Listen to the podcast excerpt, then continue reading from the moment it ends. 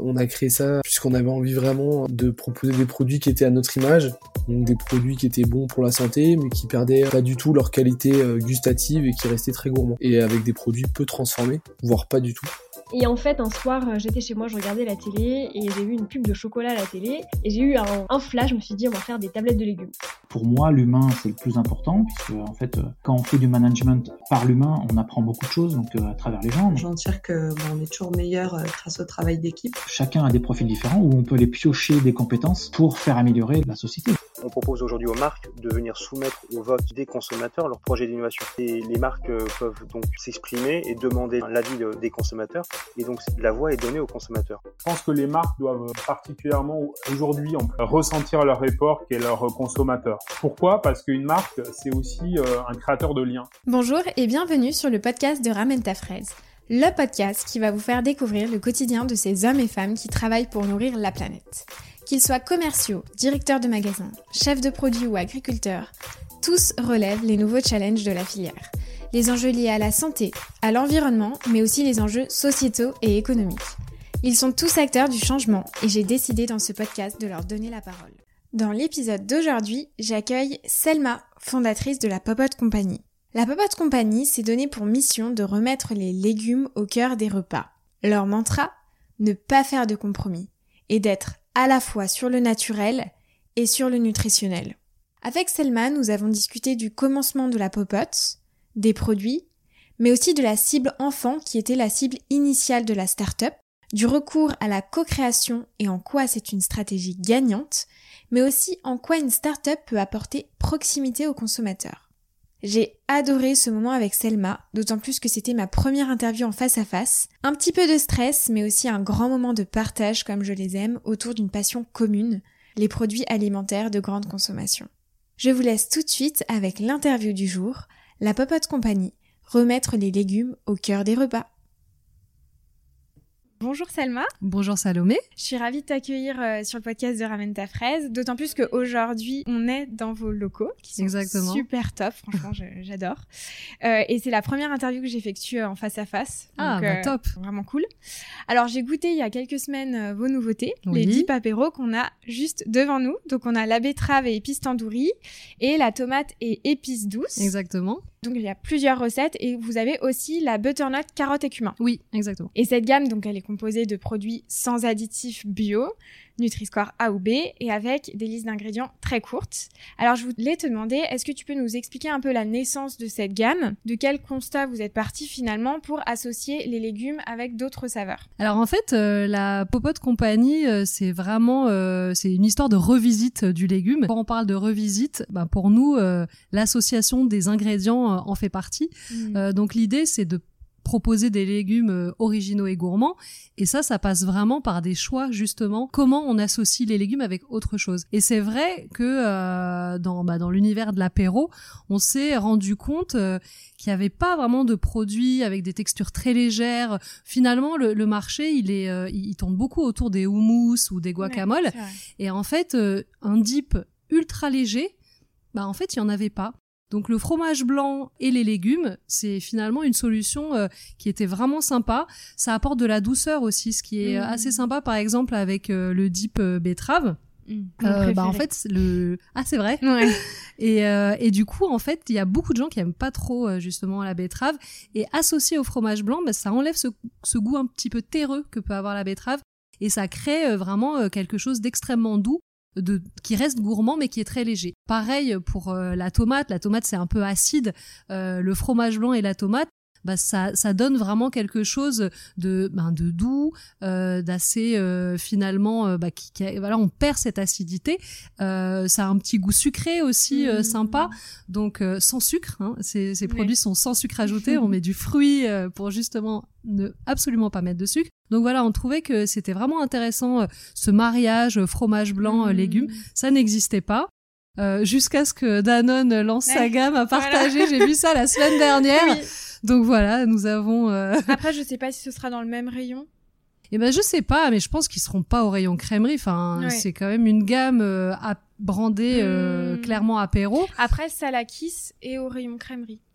Donc oui, c'est vrai. Peut-être. C'est vrai. Mais en même temps, Salaki, c'est vraiment une gamme de fromages. C'est vrai. J'ai vraiment hâte de savoir où ils seront implantés justement. Je te dirai si je vois. euh, et du coup, toutes vos gammes, enfin, les dix paperos sont à base de fromage blanc. Les dix paperos, pour l'instant, elles sont toutes à base de fromage blanc légumes. D'accord.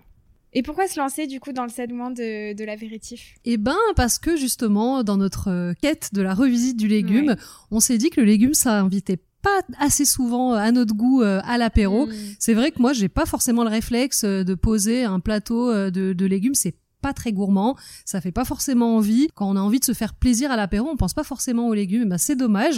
Euh, du coup, on a revisité euh, le légume pour l'apéro pour justement euh, pouvoir aller sur sur un autre segment. Et puis la popote c'est aussi des légumes là où on les attend pas forcément. Donc donc voilà l'apéro finalement ça nous paraissait assez légitime quoi. Et si je prends par exemple un dip apéro par exemple la betterave et épices tandoori hmm avec quoi tu le marierais comme au type de, de produit? Par exemple un apéro entre amis eh ben moi je ferais une petite verrine avec euh, des concombres. D'accord. Et juste le dip betterave, un, une petite euh, herbe aromatique euh, type coriandre. Et ça prend 3 secondes et c'est super bon. Hmm, d'accord. À tester alors. Alors oui, et en plus, le segment apéritif est en pleine croissance parce que on compte 2 milliards d'apéritifs par an en France, donc euh, on est les pros de l'apéro. et ça, c'est Cantar Food Usage qui le dit. Et on a une croissance estimée à plus 18,5% entre 2015 et 2018. Et ça, c'est IRI en 2015-2018 sur les segments HM et SEM. Et il y a 79,9% des Français qui aiment cuisiner et être créatifs en préparant un apéritif. Donc là, ça va totalement dans, dans votre Complètement. segment. Et cette catégorie de produits, elle est quand même très bataillée en ce moment car il y a beaucoup d'intervenants qui lancent des tartinables. Apéro, donc on a par exemple les nouveautés Salakis, Florette avec leur tartinable, la marque Boursin, et voilà, et même Danone, on en a parlé, je voulais venir. Alors comment vous faites pour évoluer dans ce marché qui est quand même euh, très concurrentiel au milieu de gros intervenants du secteur? Alors c'est vrai, c'est un marché qui est ultra bataillé euh, et puis bah évidemment euh, un segment qui croît bah, ça attire toutes les mmh. convoitises nous on Bien est sûr tout petit acteur euh, minuscule encore euh, du marché. Et euh, moi, je pense que pour voilà, pour exister sur un marché, bon qu'il soit concurrentiel ou pas, je pense qu'il faut déjà avoir une vraie proposition de valeur. Mm. on peut pas faire un MeToo et puis de toute façon un MeToo, on propose ça à un acheteur, on rentre pas hein, clairement. Nous, ce qui a intéressé, ben, on est rentré chez Monoprix avec cette gamme. Ce qui a intéressé Monoprix, c'est qu'on était sur une nouvelle unité de besoin. On était les seuls mm. aujourd'hui à proposer un dip léger à base de fromage blanc, faible en matière grasse, ça c'est mm. vraiment important, et zéro additif. Euh, et bio. Donc c'est vrai que dans l'univers de l'apéro, il y a encore assez peu de références bio et euh, quand on parle justement du Nutri-Score ou, de, vraiment euh, des, qualités nutritionnelles, des Nutri-Score A ou B sur l'apéro, il y en a pas non plus énormément. Donc euh, donc c'est vrai que quand on arrive avec une proposition de valeur aussi complète, on, sent qu'on a quelque chose à apporter au marché. Après, évidemment, pour le moment, on a trois rêves. Il faut vraiment qu'on arrive à exister au milieu d'un rayon où il y a pléthore d'offres. Bon, ça c'est une autre c'est une autre histoire. Mais en tout cas, au niveau de, de l'offre et de la promesse, on a euh, vraiment quelque chose à faire euh, au rayon apéro. Tout à fait. Et en plus, euh, la Popote Company, vous êtes aussi connu pour les légumes. Oui. vous avez toute votre place au niveau des tartinables à base de légumes. Exactement. Vous avez également d'autres produits. Oui. Et il me semble que vous vous êtes fait connaître avec votre gamme de boulettes, nuggets et saucisses. Oui. C'était le cas. Est-ce que tu peux nous en parler un peu plus de, cette création de, gamme? Est-ce que c'était vos premiers produits? Oui, en fait, ça c'est vraiment notre. Enfin, c'est comme ça que l'aventure Popote a démarré. Mhm. Euh, donc c'est vraiment euh, des produits euh, moi que je faisais chez moi en fait hein, pour un petit peu intéresser davantage mes enfants aux légumes comme beaucoup d'enfants qui mangeaient absolument aucun légume en tout cas pas dans, dans pas brut comme ça. Euh, donc je faisais euh, des boulettes de poulet, euh, poulet brocoli, je faisais des nuggets euh, où je mélangeais du poulet avec des champignons, voilà. Mm. Et en fait, je me suis aperçue d'une part bah, que mes enfants les mangeaient et pas que mes enfants, hein, mes copains, enfin tout le monde les mangeait, moi aussi d'abord, et, et, surtout que c'était super bon. Mm. Et là, je me suis dit, c'est quand même intéressant l'idée d'un produit à mi-chemin entre le produit végétal et le produit carné. Et quand j'ai commencé à regarder ce qu'il y avait dans les rayons, mais je me suis aperçu qu'il y avait vraiment une vraie dichotomie. C'est-à-dire que d'un côté, on avait les produits 100% carnés, de l'autre côté, on a les produits végétaux, donc les, ce qu'on hmm. appelle les alternatives végétales, mais entre les deux, il y a rien. Et c'est vrai que quand on passe d'un produit carné à un produit végétal, il y a quand même un monde, quoi. Hein. C'est quand même pas du tout les mêmes produits en termes de goût, ça n'a rien à voir. Pas les mêmes attentes aussi. Exactement. Pas les mêmes consommateurs même. Tout à fait. Et du coup, ce produit à mi-chemin, ben, ça permet, ben, en fait, à la fois de manger moins de viande et plus de légumes. Donc mmh. finalement, ça répond à un double objectif. Et on s'adresse pas euh, ni à des végés, ni à des véganes, on s'adresse à des gens qui veulent consommer un petit peu moins de viande, un petit peu plus de légumes. Et finalement, on est euh, complètement dans la tendance euh, flexitarienne. Donc c'est le produit flexitarien par mmh. excellence. Et, et effectivement, voilà, je, pense qu'il y avait vraiment un, un, marché à créer sur, sur une, une catégorie comme ça comme tu le disais, hein, c'est né d'une problématique que beaucoup de parents connaissent, donc faire euh, manger équilibré aux enfants, sain, tout en leur faisant plaisir. Euh, aujourd'hui, est-ce que les enfants restent votre cœur de cible sur l'ensemble de vos produits ou pas du tout? Et avec euh, justement les nouvelles gammes que vous avez créées, notamment les types apéro, vous allez toucher d'autres types de consommateurs? Alors en fait, on a démarré nous la popote sur la cible enfant. Euh, on a la première, enfin la première fois qu'on a commercialisé nos produits, c'était en mars 2018, et ils étaient vraiment brandés kids. D'ailleurs, notre euh, baseline, c'était nos enfants ont du goût. On avait des packs euh, enfantins, hmm. on avait fait des ateliers de co-création avec des enfants, donc on était vraiment complètement brandés kids. Et on avait fait ça aussi parce que moi j'avais rencontré les acheteurs de chez Carrefour et de chez Casino et qu'à l'époque ils avaient des projets euh, kids food au traiteur. Donc moi je me suis dit non mais banco, euh, c'est vraiment génial, euh, c'est pour nous. Donc donc on était parti là-dessus et en fait il s'est avéré que ni Carrefour ni Casino finalement n'a été là-dessus, que quand on a sorti ces produits au bout de six mois, un an, on s'est quand même aperçu qu'on était super niche, qu'on était un peu, euh, enfin qu'on avait exclu en fait beaucoup de consommateurs de nos produits, sachant que nos hmm. produits, euh, tout le monde les aime. Oui. Les grands, les petits, euh, enfin voilà. Et, et, là, on s'est dit bon, je pense que la, le, le segment kids, il est pas du tout pertinent. Ouais. Et donc, on a complètement pivoté. Et donc un an plus tard, en avril 2019, on a relancé en fait, euh, on est reparti en fait sur quelque chose de, de, de, beaucoup plus large euh, où on adresse vraiment une cible complètement flexitarienne mhm. euh, et c'est là où justement on a créé notre nouveau positionnement les toqués du légume où on a redéfini la mission de la popote comme étant vraiment la start-up qui revisite les légumes de, de, de, façon gourmande et originale et on n'était plus du tout sur une cible sur une cible kids quoi. Et du coup, donc vous avez euh, totalement rebrandé, euh, re... enfin refait vos packaging. Oui, complètement. En fait, on en est là à la V3 de nos packs. Bon, en fait, ce qui est intéressant quand on est une startup, c'est qu'on peut se permettre de faire ce genre de choses. Bien sûr. On a le droit de se planter. Au contraire, c'est bien de se oui, planter. Il faut. Euh, on, ensuite, on rebondit beaucoup mieux. Mm. Euh, on apprend toujours de ses erreurs. Il faut pas avoir peur de de, de se dire bon bah là là c'était pas c'était pas le bon créneau. Il faut partir sur autre chose. Et il faut le faire vite. Et, et donc effectivement, on avait rebrandé une première fois où on avait vraiment eu des mis des gros légumes en illustration sur les packs. Et en fait, pareil, euh, on, on, était trop, euh, on était trop disruptif en fait par rapport à, on n'était pas assez familier dans les codes de Pâques, etc. Et, et euh, la V3, donc qui, j'espère, sera la bonne. Là, on part vraiment sur de la gourmandise. On montre les produits cuisinés. Euh, on, on, a vraiment, on montre des vrais légumes et pas de mmh. On est beaucoup plus authentique, tout en gardant évidemment notre modernité hein, de, de la popote. Ah, bien sûr. donc on essaye vraiment, voilà. Mmh. Mm. de, de combiner euh, ce qui euh, finalement ce qui est familier chez le consommateur et ce qui est saillant euh, pour une start-up.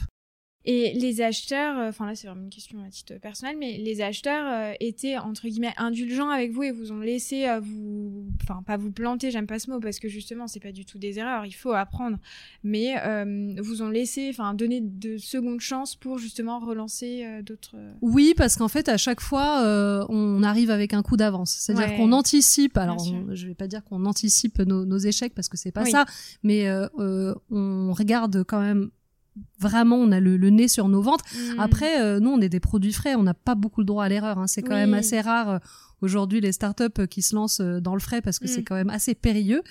Euh, mais euh, néanmoins, on peut pas se permettre d'attendre un an pour se dire le produit il marche ou il marche Bien pas. sûr. On voit bien, soit euh, il y a des rotations correctes, soit Ouais. et quand on voit que, les, que ça prend pas euh, assez vite, euh, bah on se demande très très vite pourquoi. On essaie d'analyser un maximum de paramètres et tout de suite on anticipe les améliorations, que ce soit au niveau de la formule, au niveau du pack, Ouais. au niveau du discours, au niveau de la promesse, voilà. Donc on essaye. Donc à chaque fois que j'ai vu un acheteur, je vais toujours proposer quelque chose d'autre. D'accord. Et puis vous êtes beaucoup plus flexible. Il y a beaucoup plus de rapidité aussi Ah bah, par rapport à un gros groupe, ce qui est, ce qui est tout à fait euh, normal. hein. Tout Mm. à fait. Et quand on crée un produit pour les enfants, Oui. donc du coup je reviens euh, sur, euh, sur cette cible parce Sur que la problématique le- enfant, bien voilà. sûr. C'était projet initial, Euh, hein, tout à fait. Est-ce que euh, c'est un mythe ou c'est une réalité qu'il faut d'abord convaincre les parents et après les enfants? Parce que enfin c'est un peu ce qu'on nous apprend, en tout cas en école de commerce. Enfin c'est ce qu'on nous apprend en tout cas dans les bouquins de marketing, quoi. Et enfin voilà, quel est ton point de vue là-dessus et euh, quelle est selon toi l'approche marketing à adopter Alors, euh, bah, c'est les parents qui poussent euh, le caddie hein, Ouais, euh, dans le supermarché. Ah bon C'est les parents j'ai qui passent à la caisse. C'est vrai. pourtant. Moi, ils sont trop petits, Les les tout miens, ils petits. arrivent pas. Et, euh, et par contre, euh, donc effectivement, je pense que c'est les parents qui achètent. Donc euh, la promesse Mm. produit, elle doit s'adresser aux, aux parents. Par contre, euh, les enfants, si le, ils accrochent pas avec le produit, si Ouais. le goût ne leur plaît pas, les parents ne rachètent pas. Moi, j'ai Mm. déjà essayé de refourguer à mes enfants des biscuits bio. Il y a rien à faire. Ouais, Au bout de la cinquième fois, ils m'ont dit non mais maman arrête avec ça, Mm. on ne les mangera jamais. Donc c'est et, et à un moment, euh, même si on se dit qu'avec la répétition, euh, les enfants finissent par adhérer, euh, je pense que un enfant qui n'accroche pas, c'est un parent déçu qui ne rachètera Ouais. pas le produit de toute façon. Tu, tu penses qu'ils sont euh, plus ind- euh, moins indulgents pardon avec les, les produits qui goûtent par rapport à un adulte? Ah, c'est une cible extrêmement difficile. Ouais. Les enfants, ils ont aucun filtre.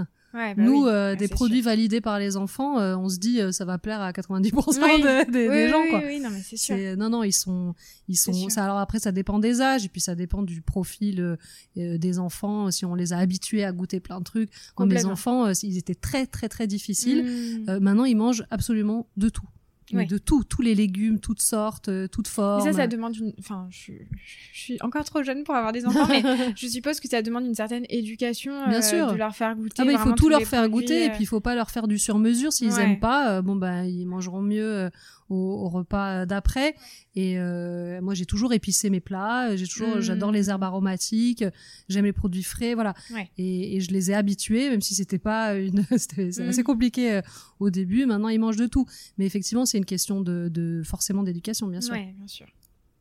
Et euh, donc, maintenant, on va parler ADN et bah, justement la marque, euh, Oui. la Popote Company et les engagements. Euh, donc, répondre au mieux aux attentes des consommateurs, ça fait partie intégrante forcément de toutes les entreprises. Et pour cela, la Popote Company, vous avez misé sur la co-création. Et c'est le choix d'ailleurs de beaucoup d'autres entreprises. On peut euh, voilà, citer euh, par exemple Unilever avec sa plateforme d'open innovation, mais aussi Ikea pour sortir un Oui. peu du monde de l'agroalimentaire qui a créé une plateforme numérique encourageant les clients et les fans à développer de nouveaux produits. Et bien évidemment, euh, c'est qui le patron, c'est un peu le modèle euh, dans, dans l'agroalimentaire euh, sur la co-création. Et de votre côté, donc vous avez créé euh, la première gamme de boulettes, donc nuggets et saucisses avec des enfants, mais aussi vos sauces culinaires grâce à l'application ScanUp. Oui. Euh, Est-ce que tu peux nous parler de cette démarche et en quoi la co-création est, selon toi, la bonne réponse ou une stratégie gagnante? Alors en fait, quand on est une start-up et qu'on n'a pas beaucoup de moyens, euh, on fait pas euh, des, des études de marché, des pré-tests, des post-tests. En fait, la co-création, ça permet quand même d'intégrer euh, bah, le consommateur final Mm. en amont et euh, du coup de, de moins d'avoir moins de risques de, de, de, de se tromper sur sur le produit. Et, et donc ça c'est une des raisons, mais surtout la co-création c'est hyper enrichissant parce que nous par exemple sur la gamme effectivement de boulettes et nuggets, on a fait des ateliers avec des enfants. Donc on associait effectivement euh, donc soit une volaille avec un légume par exemple, on leur euh, proposait des différents aromas, différentes épices et en fait ils avaient euh, des goûts, ils ont fait des choix que nous-mêmes on n'aurait pas fait, des, des choix même parfois audacieux. Euh, et là on s'est dit en fait ils sont pleins de ressources, ils sont ils sont beaucoup plus euh, aventureux que ce qu'on pourrait imaginer. Et, et ils nous ont fait aussi euh, voilà progresser. c'est hyper intéressant. Et pareil on a intégré aussi des des, parents. Et et, et tout ce feedback, ça nourrit vraiment euh, euh, notre démarche créative et c'est génial de les intégrer le, le, plus en amont possible des développements. Ensuite, avec ScanUp, donc là pour le coup, ça nous a permis d'éviter de lancer des produits sur euh, un marché euh, qui euh, n'existait pas vraiment, à vrai dire, parce qu'à la base, les sauces culinaires, on les avait imaginées comme des ketchup de légumes. Donc on voulait vraiment les appeler d'ailleurs ketchup. Donc ketchup de butternut. Hmm. Et autant c'est très pertinent, je pense, pour de l'épicerie fine, mais, mais en mass market, en frais, là, les consos, ils nous ont dit, mais non, mais non, moi mon ketchup, c'est un ketchup qui déjà a une couleur rouge, euh, qui est au rayon épicerie et qui est si possible dans un squeeze, hein, absolument pas dans une petite bouteille en verre. Donc là, euh, on s'est dit bon, euh, c'est vrai que c'est, on est en train de, de se fourvoyer complètement. Donc par contre, super accueil au niveau des textures, des couleurs, des goûts. Donc en fait, on a validé plein de choses, mais par contre, euh, il fallait absolument pas appeler ce produit ketchup. Il fallait absolument pas le positionner sur un ketchup. Donc on est reparti euh, effectivement sur euh, sur autre chose. Donc là, pour le coup, oui, c'était c'était c'était vraiment c'était top d'intégrer ScanUp sur sur ce, ce produit-là. Et ça fonctionnait comment du coup Enfin, le processus avec ScanUp, vous avez mis sur l'application oui. la proposition des produits que vous avez. C'était sous forme de questionnaire? En fait, c'était sur le salon Made. Donc du coup, euh, les gens euh, venaient effectivement. déjà, il y a ah, eu voilà une première euh, interaction. voilà, c'était en face à face, exactement. D'accord. Ah, sympa.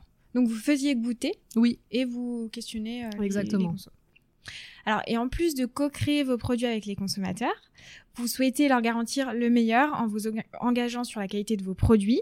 Et ça passe forcément par des produits 100% bio, de la viande de qualité supérieure.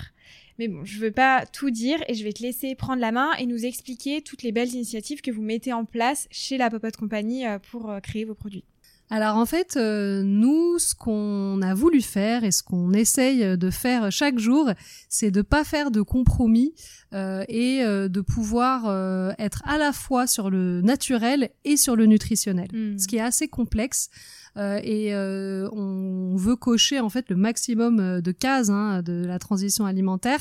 Donc d'une part, on va proposer des produits qui sont 100% naturels, donc qui sont bio, sans additifs, liste d'ingrédients courte, peu transformés, et d'autre part, des produits qui sont équilibrés sur le plan nutritionnel. Donc c'est pour ça qu'on s'engage à ne sortir que des produits en Nutri-Score A ou B, mmh.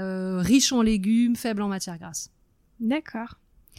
C'est pas évident en effet parce que c'est vrai que alors je sais pas si c'est dans la culture culinaire euh, française mais euh, parfois le consommateur peut associer un produit euh, sucré comme bon ou assez gras comme bon. Oui. Alors que euh, c'est pas nécessairement le cas. Bah, la preuve avec vos produits. Quoi. Ouais, mais je pense que après c'est une question de bah, de packaging justement. Mmh. tous ces éléments là, tous ces engagements, il faut que ce soit des éléments de réassurance. Ça peut pas être une clé d'entrée produit. La clé d'entrée produit, elle est forcément sur la gourmandise. On achète un produit parce qu'il a l'air bon. C'est vrai. Et, euh, et, ensuite, on va être content qu'il soit bio, sans additifs. S'il y a un choix à faire, un arbitrage entre deux produits qui ont l'air bons, mm. euh, bah, on va prendre celui, euh, par exemple, qui a un pack éco-responsable ou qui est sans additifs. Mais le sans additifs, enfin, j'imagine pas aujourd'hui qu'un consommateur va acheter un produit parce qu'il est sans additifs. Il va acheter un produit parce que ça lui plaît, parce qu'il se dit pour la recette, il se mm. dit ah mais ça, ça, ça a l'air vraiment sympa, j'ai trop envie de goûter. Et ensuite, il va se dire bah, génial, c'est sans additifs, c'est bio c'est voilà. Mais euh, et, et, tout est une question effectivement de présentation sur le pack. Donc là, nous, dans nos différentes versions de packaging, on a appris aussi hein, tout ça, euh, parce que ça, je, vous dis ça comme ça spontanément, mais ça, c'est le fruit de beaucoup de, de mois d'hésitation et bien de sûr, bien sûr. Et, euh, et on s'aperçoit que voilà, les éléments, tous les engagements d'une marque, ça, ça peut pas être une clé d'entrée. Mmh, tout à fait. Selma, il y a de plus en plus d'entreprises qui s'engagent, donc on en parle, euh, que ce soit pour une agriculture durable, des engagements responsables et éthiques, pour la qualité nutritionnelle. Parfois, on peut s'y perdre, et notamment encore plus dans les magasins où les intervenants de l'agroalimentaire revendiquent leurs engagements sur leur packaging, mais aussi sur leur PLV ou leur mise en avant. Alors, question ouverte, il n'y a pas de bonne ou de mauvaise réponse. Qu'est-ce qui fait, selon toi, que les engagements d'une marque font plus sens qu'une autre? Et puis, finalement, qu'est-ce qu'on pourrait envisager pour demain? Quel type d'engagement, selon toi, on pourrait envisager pour demain? Question complexe. moi, je pense effectivement, euh, bah, c'est un peu ce que je disais euh, tout à l'heure sur la hiérarchie euh, des informations, c'est-à-dire que pour moi, ce qui va faire la différence entre deux produits, ça sera effectivement les, les, allégations hein, qu'on va mm. mettre. Les... Sauf que encore faut-il les comprendre. Et le problème aujourd'hui, c'est que quand il y en a trop, euh, on ne voit plus rien, on ne lit plus rien, on ne comprend plus rien. Et il y a aussi une méconnaissance des consos sur justement euh, la signification de certaines allégations. Nous, aujourd'hui, on est zéro additif. Zéro additif, il y a énormément de consos qui vont voir sans conservateur, ils vont se dire bah, c'est la même chose alors que ça, nous, euh, zéro additif, ça veut dire qu'il n'y a pas de conservateur, mais il n'y a aucun autre additif. Hmm. Sans conservateur, ça veut dire qu'il peut y avoir des épaississants, des colorants. Et, malheureusement, alors il y a aussi beaucoup de marques, mais après c'est le marketing, hein, c'est comme ça, euh, qui vont jouer là-dessus et qui vont faire passer un produit pour super sain parce qu'ils vont marquer en énorme euh, sans conservateur. Et nous, à côté, on aura notre produit zéro additif pour lequel on aura vraiment galéré pour le formuler et, c'est compliqué quand même. Hein, euh, donc je pense qu'il faut quand même arriver euh, à faire passer des messages simples, les messages qui nous paraissent les plus pertinents, pas trop de messages, pas perdre le conso. Euh, et, je pense là, voilà, c'est ça la grande, la grande difficulté, c'est de, faire des choix. Ouais, complètement. Et puis voilà, comme tu l'as dit, parler le même langage que le consommateur. Exactement. Et ça, c'est pas. Il faut pas être trop, trop compliqué. Il faut aussi, je pense, arriver à ne pas. et encore une fois, ça, c'est vrai que j'y tiens beaucoup parce que on, a eu vraiment beaucoup de mal là-dessus. Il faut pas être trop disruptif. Oui. À vouloir être trop euh, dans la disruption, on perd le conso. Le conso, euh, il a une liste de courses. Hein, euh, la grande majorité des consommateurs, ils achètent des produits familiers, ils achètent des produits qu'ils connaissent, ils achètent des marques refuges. Et nous, quand on arrive, un petit acteur que personne ne connaît, avec un produit génial, ben le produit génial, il passe complètement à la trappe. Donc c'est vrai que voilà, il faut faire attention à, ces choses-là. C'est pas pas évident. Puis d'autant plus que dans le rayon, voilà, le conso, il passe quoi très peu de temps. Enfin, alors j'ai pas, voilà, j'ai pas le, chiffre exact en tête de, secondes, mais c'est vrai que puis le conso aussi a de plus en plus d'informations toute la journée avec les publicités. Ah bah il sait plus euh, où ils en sont avec tous les, différents labels, mmh. etc. Donc nous, alors l'avantage qu'on a, c'est quel que soit le l'appli qu'on va utiliser, on, aura une super note. Donc en fait, on a peur de, de, de, personne. Donc euh, qu'on sorte Yuka, euh, ScanUp, Siga, voilà puisque justement on, s'engage sur presque tout. Euh, après, euh, il faut quand même qu'on émerge euh, du rayon. Il y a aussi une question d'exposition dans le rayon. Quand on a deux refs au rayon apéro, bah, encore faut-il nous trouver. Donc voilà, il y a tous ces éléments, tout ça mis bout à bout fait qu'on va aller vers un produit plutôt qu'un autre. on va pas, les consos ne font pas toujours les meilleurs choix, mais on va fortement les encourager à le faire. Et selon toi, le fait d'être une euh, start-up aujourd'hui, est-ce que ça vous apporte naturellement plus de crédibilité vu que vous êtes une petite organisation? Ce qui peut, alors je ne veux pas donner la réponse dans ma question, mais est-ce que ça peut apporter peut-être un peu plus de proximité auprès du consommateur? Est-ce que c'est quelque chose que tu as ressenti ou pas nécessairement? Alors oui, en fait, ce qui est intéressant dans la startup, c'est que généralement derrière une startup, il y a un fondateur, hmm. un fondateur qui a des valeurs, un fondateur qui parfois a plaqué euh, toute sa vie euh, pour euh, créer euh, justement une marque agroalimentaire. Euh, voilà, c'est c'est un vrai projet de vie, voilà exactement. Et, et souvent, il y met tout son cœur, toute son âme. Il, il, va, il est prêt à déplacer des montagnes. Voilà, donc je pense qu'il y a Là, aussi tu parles en, en, connaissance de cause, exactement.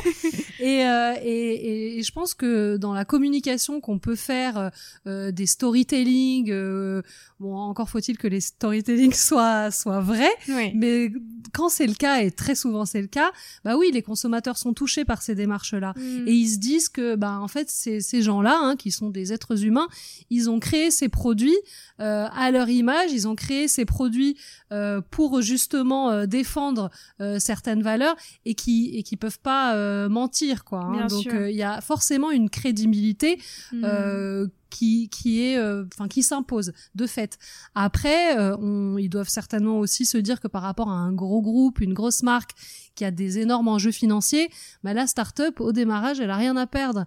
Donc elle donne tout, euh, quitte à sacrifier ses marges, hmm. voilà. Et, et c'est vrai que je pense que le, la, démarche d'authenticité, elle, elle, elle a forcément un écho auprès du consommateur. On en parlait avec Stéphane Brunery sur l'épisode de la défiance des consommateurs auprès des marques marques de grande distribution. Et c'est vrai qu'il y a eu tellement de scandales aussi alimentaires auprès des, de grands groupes, donc enfin Findus ou, ou autres, qui ont, bah, je pense, créé encore plus de défiance et peut-être qu'on, quand on voit un petit acteur, on se dit bon bah on, peut que croire en fait en, en, la startup et en son projet quoi, comme tu l'as expliqué. Oui oui complètement. Après euh, les grosses marques s'inspirent aussi euh, beaucoup. Moi ce que je trouve intéressant, euh, c'est qu'aujourd'hui il y a énormément d'initiatives ultra vertueuses des grandes marques qui créent des produits de plus en plus clean, de moins en moins transformés, etc. Donc il y a forcément une convergence qui se fait de plus en plus entre les grosses marques et, et les petites petite start-up. Mmh. Euh, donc, euh, mais effectivement, euh, un consommateur qui va avoir un choix à faire, ben peut-être effectivement il ira plus vers la petite marque parce qu'il y a de l'affect et parce qu'il y a peut-être un engagement perçu derrière. encore faut-il qu'il n'y ait pas une énorme différence de prix parce que ça, pour le coup, la start-up qui vend le, un produit équivalent, alors je dis pas similaire, mais en tout cas équivalent en termes d'unité de besoin euh, deux fois plus cher, ça passera mmh, jamais. Bien sûr. Eh ben écoute Salma, merci beaucoup pour cette interview euh, et la qualité de nos échanges. Où est-ce que on peut euh, te contacter si les auditeurs ont des questions et où est-ce qu'on peut retrouver forcément la Popote Compagnie et ses produits? Eh ben non, on est assez réactif, hein, donc on peut nous contacter sur nos profils Facebook, Instagram, sur LinkedIn, mmh. voilà. Euh, et puis bah, pour trouver nos produits, alors en ce moment en rayon, euh, la gamme apéro, euh, elle est chez Monoprix et chez Carrefour Market à Paris. D'accord, très bien. Bah écoute, merci beaucoup et puis à bientôt. Merci, à bientôt Salomé. Merci beaucoup d'avoir été avec moi sur Ramène ta fraise. J'espère que l'épisode vous a plu. Restez connectés car d'autres invités arrivent avec des histoires toujours plus intéressantes. Si vous avez des questions, des remarques, n'hésitez pas à me contacter sur LinkedIn. Donc mon prénom et mon nom de famille c'est Salomé Charicton. Et sur Instagram à rejoindre l'Instagram du podcast au nom de Ramène ta fraise tout attaché, podcast. À la prochaine!